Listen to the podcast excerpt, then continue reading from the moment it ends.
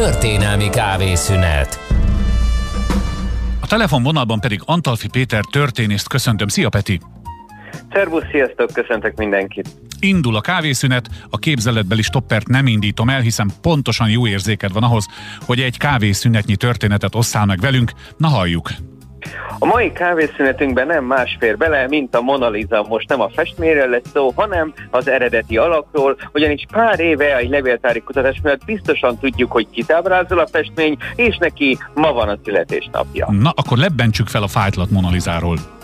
1479. június 15-e az a dátum, amikor eh, apja harmadik, bocsánat, a férje harmadik feleségétől megszületik Liza Gerardini, belül lesz később a tévesen lát Jokondának hívott festmény, ami nekünk érdekes, hogy 2005 óta biztos, hogy ő van rajta. A gyanú meg volt korábban is. 2005-ben viszont a Heidelberg Egyetemi Könyvtárban találtak egy olyan eh, reneszánsz könyvet, konkrétan egy Cicero könyvről van szó, amit valaki telefirkált, mégpedig egy itáliai értelmiségi, egy Agostino Vespucci, egyébként a Firenze Vespucci családnak a rokona, és ő odaírja, hogy egyébként 1503-ban járunk, és ez a Leonardo már dolgozik a, a Francesco di Bartolomeo de Giocondónak a feleségének a portréján, aki egyébként Liza.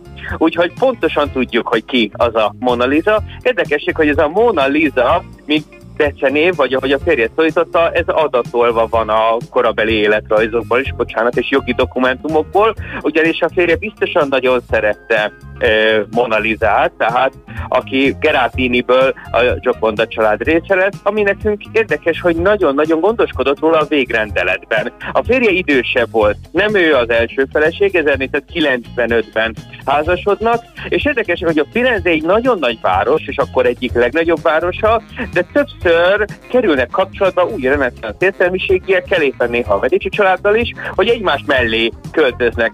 Például a család közelében lakik egy időben Leonardo da Vinci apja is, tehát valószínűleg innen ismerhették egymást. Tehát Péter, akkor egyértelműen kijelentetjük, hogy van tudományos bizonyítékunk arra, ami eddig találgatás volt, mert itt hallottam, meg olvastam olyat, hogy már, hogy ma a festő is belefestette magát a festménybe, tehát most már egy széljegyzetből tudjuk, hogy Mona Lisa kicsoda. Pont, igaz?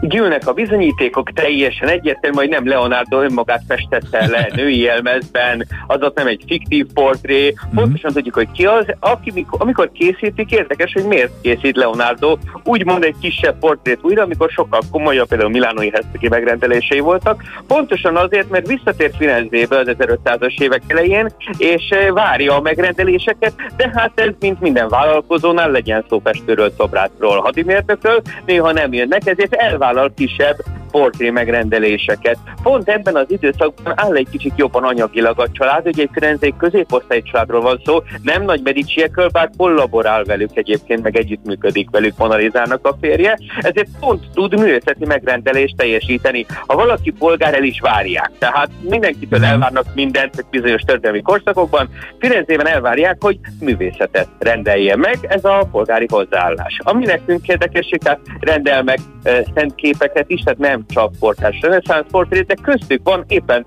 a nem sok munkával bíró Leonardo-tól, aki éppen ráér, megcsinálni a Mona Lisa képmását, ami aztán végül nagyon sokat fog dolgozni, és nem is kapja meg szegény egyébként. Érdekes, hogy a kép elkészültekor már több gyermekes anyuka, tehát neki öt gyermeke is van, amit név szerint ismerünk. Egy gyermekük egyébként nagyon korán meghal a szülés után, és ez általában jellemző ebben a korszakban nagyon nagy a csecsemő halandóság, tehát mindenkinek sok testvére van, és nem mindenki éle meg a felnőttkor.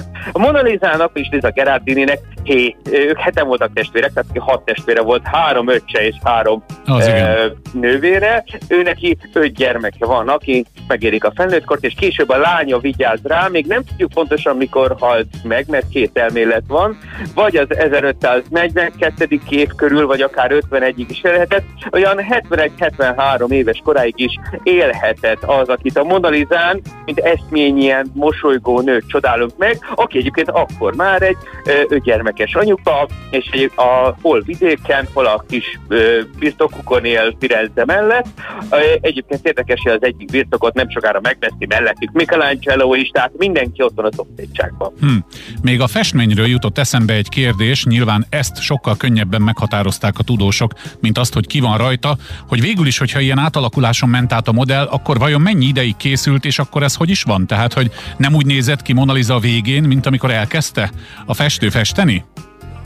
Az a Leonardo festménynél annyi problémánk az, hogy sokat kísérletezik a technikával, és ezért néha már 500 éve folyamatosan restaurálják. Aha. Így jár az utolsó vacsorával is. Tehát ha megnézik az utolsó vacsorát, olyan sokszor restaurálták, még a világháborúban is megsérült, de már Leonardo idejében restaurálták. Hogyha megnézik az asztalt és fölötte az apostolokat, fogalmunk sincs, hogy az asztal alatt megfestett e, sarus, standálos lábak közül melyik láb, melyik asztal fölötti apostolé. Tehát nem tudjuk őket összekötni. E, a probléma a Mona Lisa-val az is sokszor sérül, sokszor el is lopják, és egyébként így lett híres. Tehát a Mona Lisa, hogy egy ilyen, mondjuk, hogy publikusan ismert celeb festmény legyen, mondom, szóval az annak uh-huh. köszönhető, hogy 1911-ben ellopják, két évig lapon, egy Louvre-ban takarító olasz hazafi lopja haza, és próbálja egy idő után eladni az Uffizinek, akik egyébként, mert a nemzetközi nagy múzeumok között azért van valamilyen szintű becsület, visszafejtették a dolgot, elkapta a rendőrség, és természetesen, bár hazafi és túl nagy büntetést nem kapott, mert úgymond hazafiságból csinálta, de azért egyébként elkapta a rendőrség, ez mégiscsak műkincs lopás, és visszaadják Párizsnak végül. Amióta ez bekerült az újságokba, és egész Európa a nemzetközi Monaliza tolvajt hajkurázta, onnantól kezdve van az az ismertsége, hogy a tömeg miatt néha meg se lehet nézni a múzeumokban. Hát azt gondoltam, hogy amit el lehetett mondani most itt Monalizáról a rádióban, anélkül, hogy a képet megmutattuk volna, azt el lehetett. Javaslom a kedves hallgatóknak, ha nem is tudnak elugorni megnézni az eredetit, de keressenek rá egy keresőben, és kezdjék el nézni a képet, próbálják megfejteni a mosolyt, és elképzelni a mögötte húzódó történetet, amelynek egyik szálát most történészünk Antalfi Péter fejtette fel. Peti, köszönöm szépen, hogy hívhattunk téged, megtesszük ezt egy hét múlva is. Köszönöm szépen, szervusz, sziasztok!